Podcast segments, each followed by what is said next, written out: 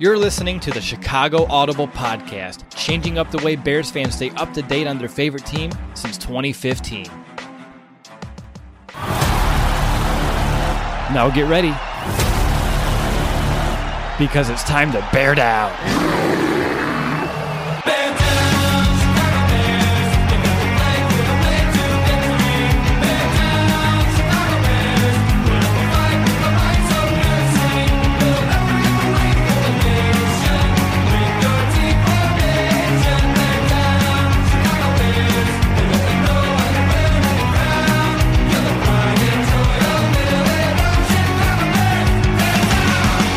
Welcome back, Bears fans, to another episode of the Chicago Audible. It's Wednesday, September 23rd, and we are here to meet our Week 3 opponent, the Atlanta Falcons, as we begin our Week 3 preparations.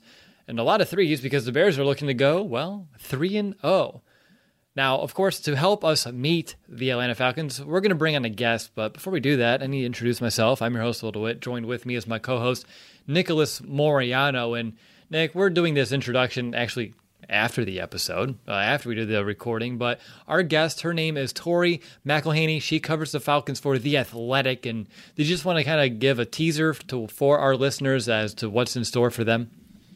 Yeah, absolutely. I think Tori just does a great job of recapping what exactly this Falcons team to date is dealing with whether that's injuries, the offensive explosion that they have at times, and then the defensive problems that just persist on all three levels. Tori gets in depth with it, lets you know a lot more about the Atlanta Falcons. And look, this is a team that is still looking for that first win, and that can make them desperate. But Tori.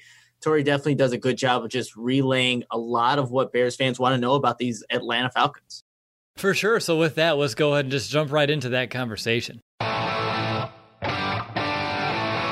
All right, so we're sitting here and we have Tori McElhaney. And first of all, I don't know if you get this a lot, but are you related to Rob by any chance? no, I'm not. It's spelled differently. I have an A in my name. I'm th- I'm pretty sure he spells it with an E. Yeah, you know, I saw it, but I don't ever see that last name enough. You never know if it was like distant relatives who changed the way it's spelled. I have a capital W in my name as well, and I have relatives that do not like to capitalize that W, and I'm like, why? It makes no sense. It is part of my name, and you never know how families branch off. So I had to ask. I'm a big It's Always Sunny fan, a big fan of his. I was like, just in case, you never know. Maybe you make a cool connection. But Tori, all that aside, we're here to talk Falcons, learning more about them today. Nick and I were both very glad to have you on. How's your week been uh, after Sunday?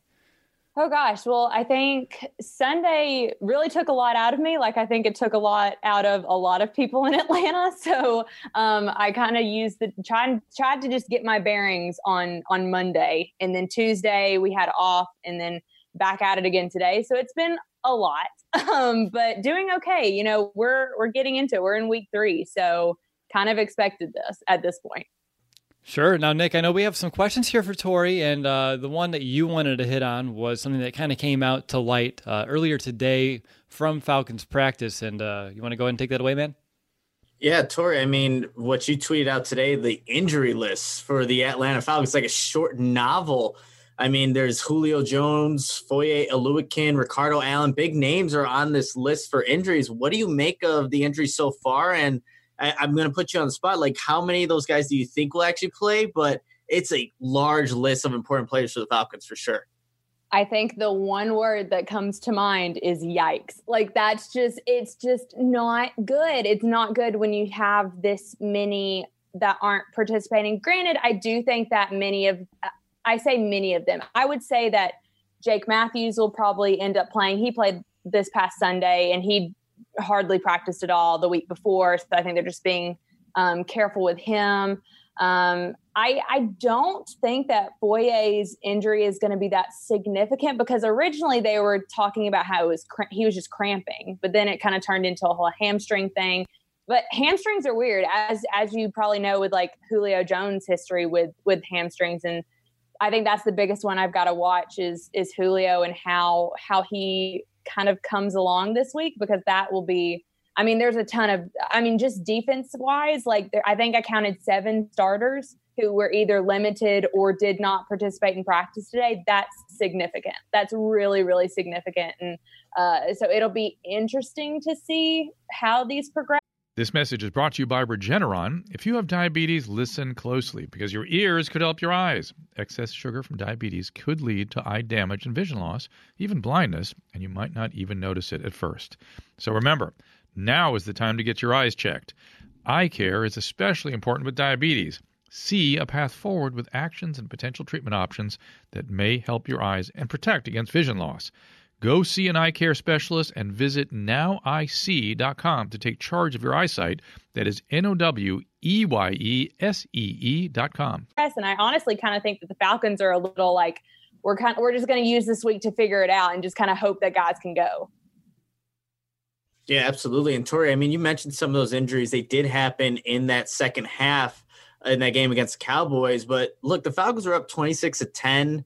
Defense looked fast in the first half, causing turnovers. What happened in, in the second half there? Was there anything they did differently, or was it some of those injuries that really impacted what the Falcons could or couldn't do in the second half against the Cowboys?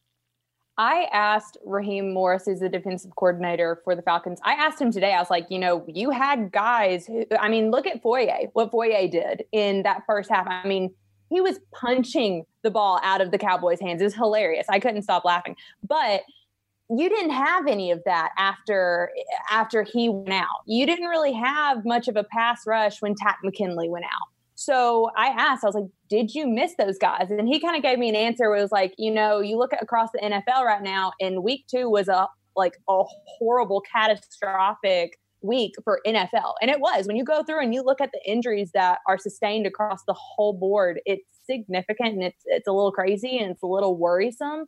Um, but the Falcons, when uh, going back to what we were talking about, when you look at their whole breakdown, that's a good percentage of production that they are that they didn't have out there today. And he said that you know you have to have that next man, man next man up mentality that has to be what you go about when you have these situations arise. But like, I don't see how it doesn't affect them. I really don't, especially defense wise. I really, really don't ha- don't know how it didn't affect them in that second half. I just knowing what they were doing in the first half and then to completely get away from it in the second half and to have the collapse that the second half was. I mean, I can't imagine that this wasn't an issue. How would you classify this defense? Obviously, these injuries are something to take into account, but you are giving up the most points in the league so far 38 and then 40 points in back to back weeks. It's hard to really sugarcoat that or frame that in really any positive light, but are they as bad as the score is showing in your mind, or are they just not playing up to potential? I personally think that they're not playing up to potential. And I don't know what that is. I don't know if it's individuals not playing up to their individual potential or if it's scheme. I know after that first loss against Seattle, th- there were a couple guys that were talking about how like pre snap communication just wasn't there and how uh, the secondary wasn't really disguising their looks the way that they wanted to. And so when you're looking at like that kind of stuff, that's that's not great. Like, and, and I understand it's the first game of the season. I understand that y'all didn't have preseason games, and a lot of that stuff is worked out in those preseason games, but no one had preseason games. And it's just really worrisome to look at where this defense is right now in with Dan Quinn being the defensive aficionado that, you know, he claimed and everybody claimed that he was when he came to the Falcons. So it is it's a little worrisome because you expect more from these defenders who a lot of them were on the team when the Falcons were playing in the Super Bowl. Is the miscommunications issue perhaps what you believe is the biggest detriment to why they're so bad against the pass right now? They're giving up 372 yards per game, which is 31st in the NFL. And do you think that's what's really holding them back? Is just that lack of communication, or are they breaking coverages, not just letting guys go? I mean, I watched a little bit of that game last time, and I haven't got to my full breakdown of it yet, but it just didn't seem like they're putting much resistance in that second half at all when the Cowboys were trying to push that ball through the air. Mm-hmm. No, I think it's a combination of both of those things. If I'm being completely honest, I think you see breakdowns in coverages. I think you're seeing a little bit of miscommunication at times. Who's who's covering who at certain point, and it, I think when you look at it, when you break it down, the issues that the secondary is having is is significant because what you look at what Russell Wilson was able to do in week one. Like he had one of the best days of his entire career. Mm-hmm. And then mm-hmm. you look at what Dak Prescott was able to do in the second half of of the game on Sunday. It's a pretty I mean, he led a gigantic comeback, which I know the Falcons are known for giving up, but still that I mean, that doesn't take away from what Dak Prescott was able to do. And a lot of that does fall on the secondary to a certain extent. How much is the lack of pass rush hurting the secondary as well? I would call it, based off what I'm seeing right now, an average pass rush. Not one of the worst in the league, but they're not, you know, putting much fear into quarterbacks right now.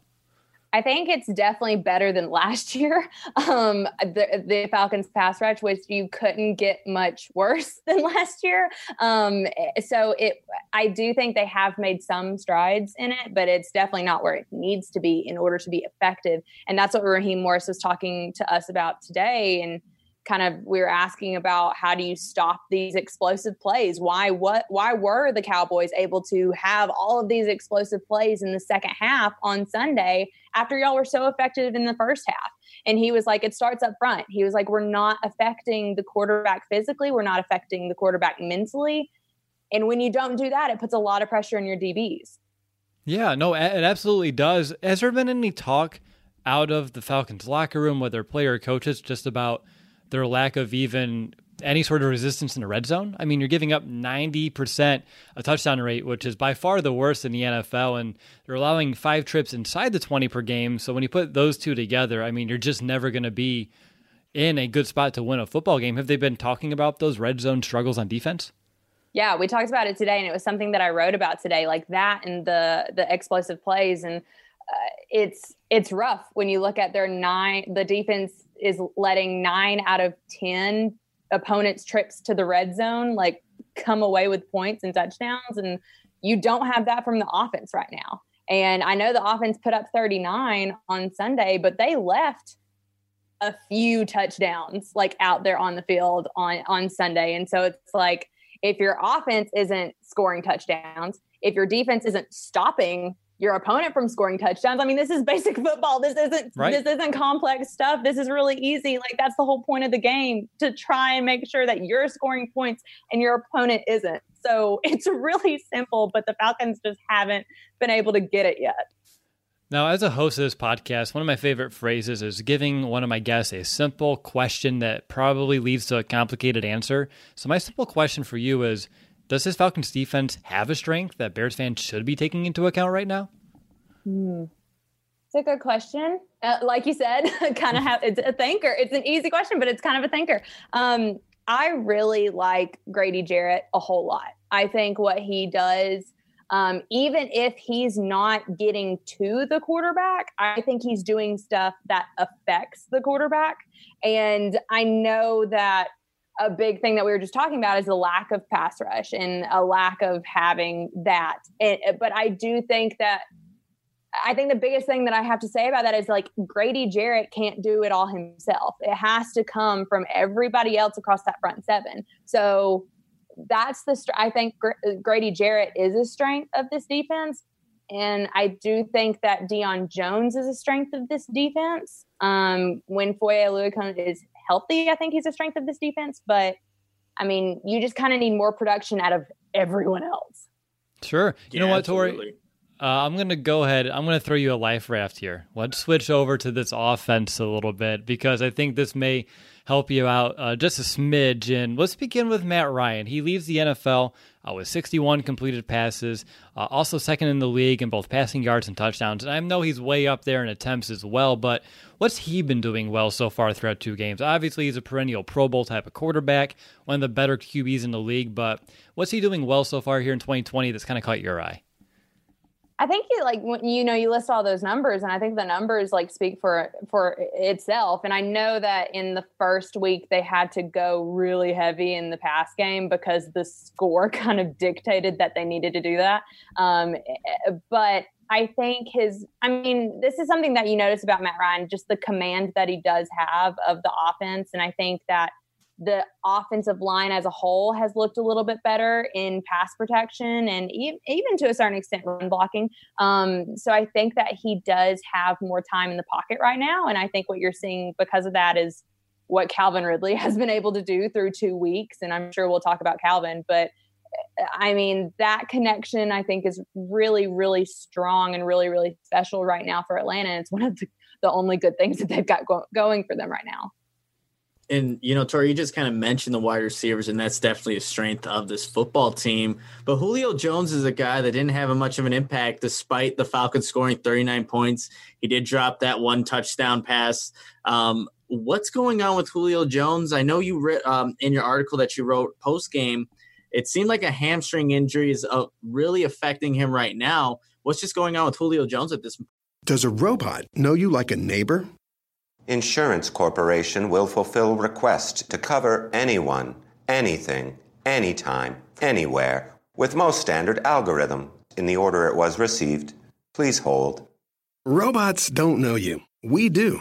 At Farm Bureau Financial Services, getting the insurance coverage you need always starts with a conversation.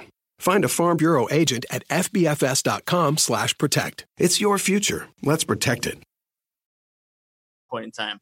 So it was really interesting because when we talked to Dan Quinn on Friday before the game on Sunday, he was asked like, "What's your concern level for Julio right now with that hamstring? You know, hamstrings are really weird. Like timeline wise, they're they're hard to rehab to a certain extent." Um, and he he was like, "My concern level is pretty low. Like Julio says he's good. Like." So as long as he's going, we're we're ready to go. Like we're following him. So that was our expectation going into Sunday. And then you go through the first half, and he only has one catch for like five yards. And then you he drops the pass, and immediately when he drops that touchdown pass, he like goes to like to hold on to that hamstring a little bit. And then from then on, you see him kind of gingerly walking around the field. Like he doesn't look uh, he doesn't look like Julio looks, and and that's a big that that hurts the Falcons because he, Julio Jones is the Falcons, and like the connection that he has with Matt Ryan, like that's just who the Falcons are, and they've built this franchise around Julio Jones as they should. He's a generational player. But seeing him like that, you're like, wait a minute, something's up. And when we were talking to him after the game, at first he was kind of like, you know, it's just like, it's just a tweak. Like, it's just a football thing. It's nothing I can't handle. But the more that we talked to him, the more he was like, you know, I actually couldn't. He, it was almost kind of like he was opening up a little bit. And he was almost kind of like, you know, I, I wasn't running the way that I wanted to run. I couldn't run the way that I wanted to run. And talking to Dirk Koetter, who's the Falcons offensive coordinator, on Monday, I kind of asked him, I was like, what, what did you see from Julio? And he was like, well, first off, Dallas was shading to him quite a lot, which I'm sure if you go back and watch that game, they were. I mean, they were all over him, as pretty much every team is going to be. Um, but he did say, Dirk Koetter did say, he was like, I think that hamstring is bothering him a little bit more than maybe what he's letting on. So this is a really big deal this week going into to the to Chicago and coming into town and seeing if Julio is going to be even anywhere close to 100%. I was going to ask, do you think he will be or not? But you're not a doctor, so I don't think that's going to help, right? yeah, and they're really like we never even talk asking Dan Quinn like, "Hey, like what do you think about so and so?" He's not very forthcoming about like, "Yeah, no, we think so and so is going to be back in full pads on Thursday and he's going to be ready to go on Sunday." That's just not the conversation. Yeah, well, I understand that one completely from our neck of the woods here as well. But let's talk, talk about Calvin Ridley because mm-hmm. Uh, well, I guess we, I don't want to mention his brother on our team that has a hard time even getting active on game days. You by far have the superior Ridley receiver. I think most people knew that heading in, though. But 21 touchdowns in 31 career games now. He just came off his fourth multi touchdown game of his young career. Such a bright spot for this team. What has he impressed you with the most so far this season? Oh, man. I think what's impressed me the most is his mindset. And i know that's a really weird thing to say because that's not like something that is like something that he's showing on the field. But here's a guy who literally the very first time that we talked to him the second week of training camp he literally comes in and he's just this ball of energy. And he is so excited for this season he is saying how hungry he is. He is setting all these expectations for himself. Like, I'm going to have an, a thousand receiving yard season. And, and like the fact that he came into that Zoom meeting that we had with him and he laid out, like, I want to be an elite player in this league. I'm the number two here in Atlanta. Like I, I know I can be this player. He laid all that out, and now here we are, two games in, and he's doing like I mean, he's doing amazing work, and he's leading this team in a way that he kind of said he wanted to. So that's what I'm been really impressed with is the fact that here's a guy who said he wanted to do all these things, and he's going out and actually doing it. No, that's great stuff there, and he's been doing such a strong job here to start this season, and looks like he is taking that leap. I want to take a moment and talk about that Falcons rushing attack. I know you have Todd Gurley. Uh, so far, he's sixth in the NFL in rushing attempts. They're trying to pound the rock with him. He has 35 attempts so far this season, but he's sitting 22nd in the NFL with 117 yards on the ground, only averaging about 3.3 yards per carry. And I don't think that was the hope entering this season. Can you give me like a, an inside look as to why the Falcons are struggling to maybe move the ball on the ground despite really attempting to establish it? Yeah, and that's a good question. I think it's something that even the Falcons coaching staff are still trying to figure out um, sure. because it was interesting that even in training camp, when we were talking to Dan Quinn, he was like, it's going to be a situation where we are still working to figure out what Todd Gurley can do and how we can use him. Um, and I think that's where preseason games maybe would have been a little bit helpful. Um, but right now, what you're seeing Atlanta do, Todd Gurley isn't really the workhorse in Atlanta. He's not like they're rotating in Brian Hill, Ito Smith, like those guys are getting carries too. And so I think like what you're seeing is they have a three back rotation and I, I do think that the the first game of the season against Seattle kind of skewed everything that Todd Gurley was probably doing because they didn't go to him like I think they went to him twice in the second half because they literally couldn't run the ball. They didn't have time. So I think that those numbers are a little bit skewed. Um, but I do want to see more of Todd Gurley. I do want to see more of the the run game in general. And I've said this before, and I'll say it again. I think the run game and what Todd Gurley, Brian Hill, Ito Smith, what they all can do in the run game is established with that offensive line and it start i think it starts with them because i think you know what todd gurley is capable of even with the questions of the health of his knee. I think you know that he's going to go score touchdowns. I think you know that he's going to get his yards um, even though last year didn't really you didn't really see that. Um, so that's kind of where i'm at in the run game. I just kind of want to see more of it. And something that dirk Koetter said the other day was that He's like, we are one block away from turning a four or five yard pickup to an explosive play. And I, I believe that going back and looking at some of some of those runs that I think he's talking about, I do think they're just like they're right there. I think they're on the cusp of getting Todd Gurley where they want him to be, why they got him to Atlanta. Are you surprised as I am that they haven't been able to get Gurley as involved as a receiver out of the backfield? Only two targets so far this year, one catch, I think one yard. Uh, I know in LA, well, with the Rams, he usually could have been utilized as a receiver, perhaps a little bit more effectively. And I was surprised that when I was looking into the Falcons, I didn't see that yet.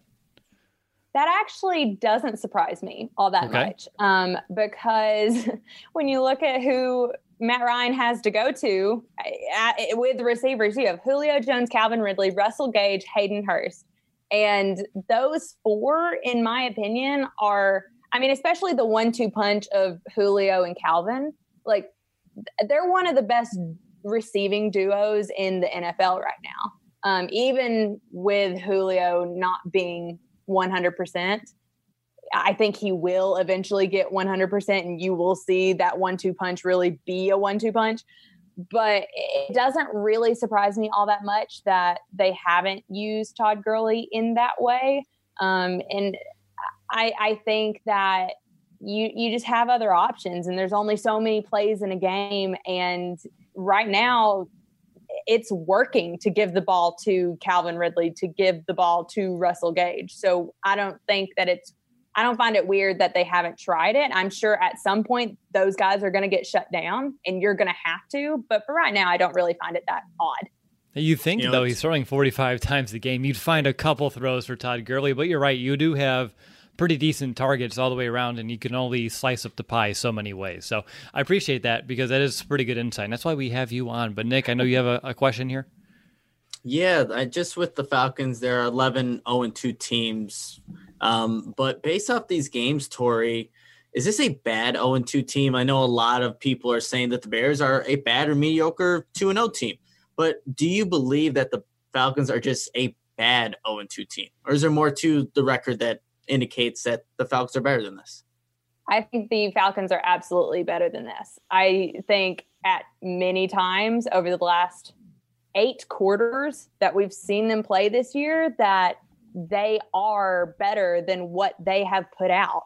And I think a lot of people know that. I think the players know that. I think the coaches know that. And it's going to be how you tap into that moving forward. Because if they go out and lose to Chicago on Sunday and they're 0 3, and you have Matt Ryan, Calvin Ridley, Todd Gurley, like Grady Jarrett, you have all these guys on, uh, you know, defense wise, there are some guys who are a little iffy, but with with the offense, you you're paying these guys so much money. Like so much of your cap is going to these offensive players, these these firepower players that you want to get like you should you would think that they would be able to win games with these guys. That's what they that's what they're paying the money for. Like that's that's just what it is. And I think that you wouldn't pay that much money for players that don't perform. And right now, I, I just expect so much more from them. I do. You know, Tori, uh, you mentioned, mate, what if the the Falcons go 0 and 3 and lose to the Bears on Sunday? What's Dan Quinn's situation going to be there? I know it's already talks like it's a hot seat. Should he be fired for what happened last week, uh, you know, against the Cowboys? If he does lose Sunday, where do you think the talk is with his position as head coach?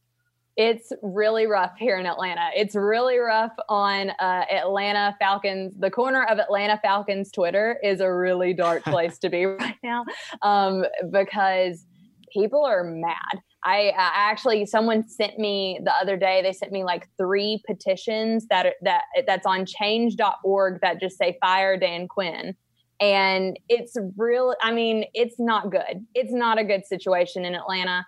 And I, I don't know the extent of what Arthur Blank would do in this situation because do you wait until, let's say they do go out and lose this game, and let's say they go out and lose the game after that, like, which I think would be the Panthers. But like, let's say they go out and lose those games, and you're 0 and 4 I I just don't know. I mean, does Arthur Blank wait until the bye week because you have to make a move if they're not winning games? You you have to make a move. You can't not. It would look horrible. Um, so, do you wait until the bye week, or do let's say they start picking things up? Let's say they start winning a couple of games here and there. I think what's what I think is going to happen is I do think that they're kind of going to turn it around I don't think that it's going to be significant enough to maybe get a playoff berth. Um, I, I, just watching this team right now, I don't feel that way. But let's say they do turn around. Let's say they get it to like 500 by the time that the bye week comes. I think Dan Quinn keeps his job, but I would think that end of the year, if you're still looking at it around 500 um, record, that it might it might be the end. Tori, is there a name or a player that perhaps we don't know of, Bears fans may not be super aware of, that we should be looking for or toward on Sunday? I love this question and because I think that Hayden Hurst is the like complete like encom like he encompasses that question because I have said from the time that I got on this beat that I thought that Hayden Hurst coming in replacement of Austin Hooper that Hayden Hurst was such a good fit for this offense. And I believe that even though he doesn't have a lot of production right now for the for this offense through two games, I just really really think that he's a good fit at that tight end position for what Dirk Koetter and Matt Ryan want to do. And because they're, they don't shy away from using their tight ends. And I really, really want to see him get more involved. And I think as the season goes on, you will see that he's going to get his catches. Um, so that's one name that I, I think is overlooked right now because he hasn't really, like, he had the touchdown on Sunday that was like 42 yards. And I mean, he was wide open because I think his his defender fell down or something. But completely wide open. But I think that you're going to start seeing him be more incorporated in the pass game, especially if Julio Jones is not at 100%. All right. Uh, on top of that, is there anything that maybe Nick and I we haven't probed you on, uh, haven't asked you about that you believe our listeners may benefit from learning about uh, heading into this game? Oh man, I think we've hit pretty much everything. I, I mean, we we we talked about uh, the secondary and the the front seven, and I think we've we've hit everything. I appreciate that we didn't harp too much on the onside kick. I, I'm not gonna lie, I have literally I've been on, I think, a few radio shows, I no podcast, and everybody wants to know about what happened on the onside kick. So if y'all do want to know about the onside kick, I'm happy to tell y'all. But like, I don't know if you do or not. I think a lot of people are like ha- done hashing it out because it was just the biggest mental bust I've ever seen in a in a professional game. Yeah, I mean it's Wednesday evening about eight o'clock our time, and I think by now our listeners probably heard it somewhere or another, and I, I try to Had keep it to have. focused on our upcoming game, and I, I'm glad you appreciate it. Uh, Nick and I had a heated debate if we were going to ask it or not. Not really, but It takes a lot of ingredients to fix or build a car, like cooking, but without the frozen dinner easy way out. eBay Motors has 122 million parts. It's always the right fitment, so you can follow any recipe to a T. Whether it's a vintage Italian coupe that's classic like grandma's meatballs, or a German luxury car that's as complicated as Oma's rouladen, to cook up something great in the garage, use the eBay Motors app or visit ebaymotors.com. Let's ride. Uh, Nick, I you know I have my uh, patented two part question to wrap things up, but before I bring that out to the table, did you have anything else for Tori? No, uh, like like Tori was saying, we kind of got a really good recap of what this Falcons team is at this point in time, and I think it's time to ask your your patented question there, Will. Patent pending, no. but uh, for me, uh, Tori, I end every Meet the Opponent episode this way. It's a two parter question. The first part is why do the Falcons win on Sunday? Get their first win of 2020. uh, because they need it. Like that's really it. They gotta. They have to win this game. I, like starting zero and three. If this coaching staff wants to stay in Atlanta, they have to win this game. So to answer that question, I think it's pretty simple. They need it. Simple enough. I see. Simple answers sometimes come out of some of these more complicated questions. It can go the other way around too. Uh, the inverse here, of course, is what's it going to take for the Falcons to lose, go 0 3, and for a Chicago Bears victory? for Atlanta, it's just continue shooting themselves in the foot and continue to. Uh, Dan Quinn has been talking about all week how they have to get away from this narrative of the tale of two halves for the Falcons because, I mean, it's so true. Like they'll play really well for one half, but then they can't finish and they'll come out in the second half flat and they give up touchdowns and, and yards and it's just you can't play that way. You you in the NFL in this professionally, you can't get away with not playing a complete game. So if the Falcons don't play a complete game, I mean, it's going to be the Bears who walk away with the win. All right, simple enough. I like it. I'm sure our listeners may as well because it seems likely that something like that would happen. But for your sake, we haven't put together a complete game either. So maybe each team will take turns and want to have a good half. And I I would prefer to probably be the second half. Or maybe we'll each come together for the first half and play really good, and we'll both just kind of try to squander it away in the second. I don't know. It, I, it's going to be an interesting game to say the least.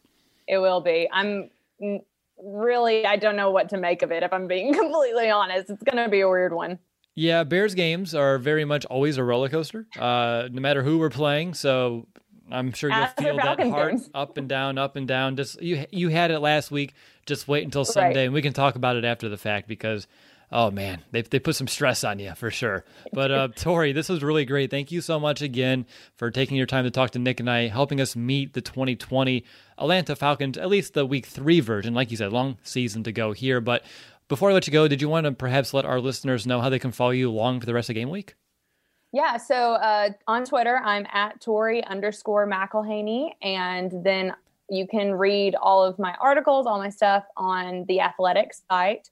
Um, you can go to the Athletic Atlanta or the Falcons page or my author page. Regardless, you'll find it. We're all, we're on it. So just go athletic.com or at Tori underscore McElhaney on Twitter. McElhaney, you could have corrected me in the top of the show that I kind of slightly botched your name. I would have definitely accepted that one. Uh, I try to you- get those done. you won't be the first, or you're not the first, and you definitely won't be the last. So it's totally fine. I was like, if I'm if I won't be the first, I was trying to figure out how that would have worked. I'm like, no one's ever tried this before. right. Yeah. How did you go your whole life without that attempting? Right. But no, okay, that works for me. But yeah, I'm I'm happy to be put back on there. But next time we have you on uh, in our every four years we play the Falcons, maybe sooner in the playoffs, would love to have you on and uh, correct my wrong yet again. So McElhaney is the correct Yes. way to pronounce your last name, and I apologize. totally fine.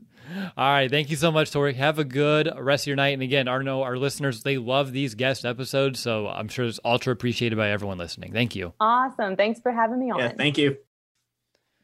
All right, Nick. Obviously, that was a pretty cool interview, like we were talking about at the top of the show. And honestly, throughout, Tori's a really great guest, got a pretty decent amount of insight. Anything you wanted to kind of hit home on one last time before I kind of put a bow on this episode? Yeah, I think the big thing for me and what I'm going to be watching for throughout the week and what Tori talked about is Julio Jones and that hamstring injury. It sounds like what the Falcons are talking about, what Tori kind of told us is that it's up in the air. I like right now, I don't know if we're going to see Julio Jones on Sunday, which would be great for the Bears and Bears fans, not my fantasy team, but that's going to be something to watch out for. And she also mentioned Grady Jarrett and like that's a guy, even though the Falcons gave up 40 points, he just pops on film. So that's a guy the Bears are no doubt going to be keying on to make sure they can mitigate as much damage as he's going to create on Sunday. But those are two big takeaways, the two guys that offensively you have to see if he's going to play Julio Jones and really Grady Jarrett. Yeah, no, I can't agree much more without you there, Nick. Uh, for me, I was surprised that she wasn't shocked that Todd Gurley wasn't getting involved in the passing game. Someone who could be a dual threat, not really being utilized that way. I understand they have targets, but you want to use these backs some way or the other. But she's content with Calvin Ridley and some of the other guys out there, which, you know what? I don't think I can really blame her whatsoever. But all right, that's going to do it for this episode. Up next, it's going to be our weekly game preview. Nick and I will take our in depth look into all of the matchups, key talking points, and much more, including our weekly predictions. So please take a moment, if you haven't yet, rate or review our show on Apple Podcast. Uh, that really does go a very long way to helping our show reach a larger audience. Perhaps Nick and I can secure another sponsorship here for the 2020 season-. We really never know, but you can definitely help us by leaving a review of our show on Apple Podcasts. We'll be back tomorrow for that game preview. So quick turnaround here for Nick and I. But until then, bear down, Chicago. Bear down.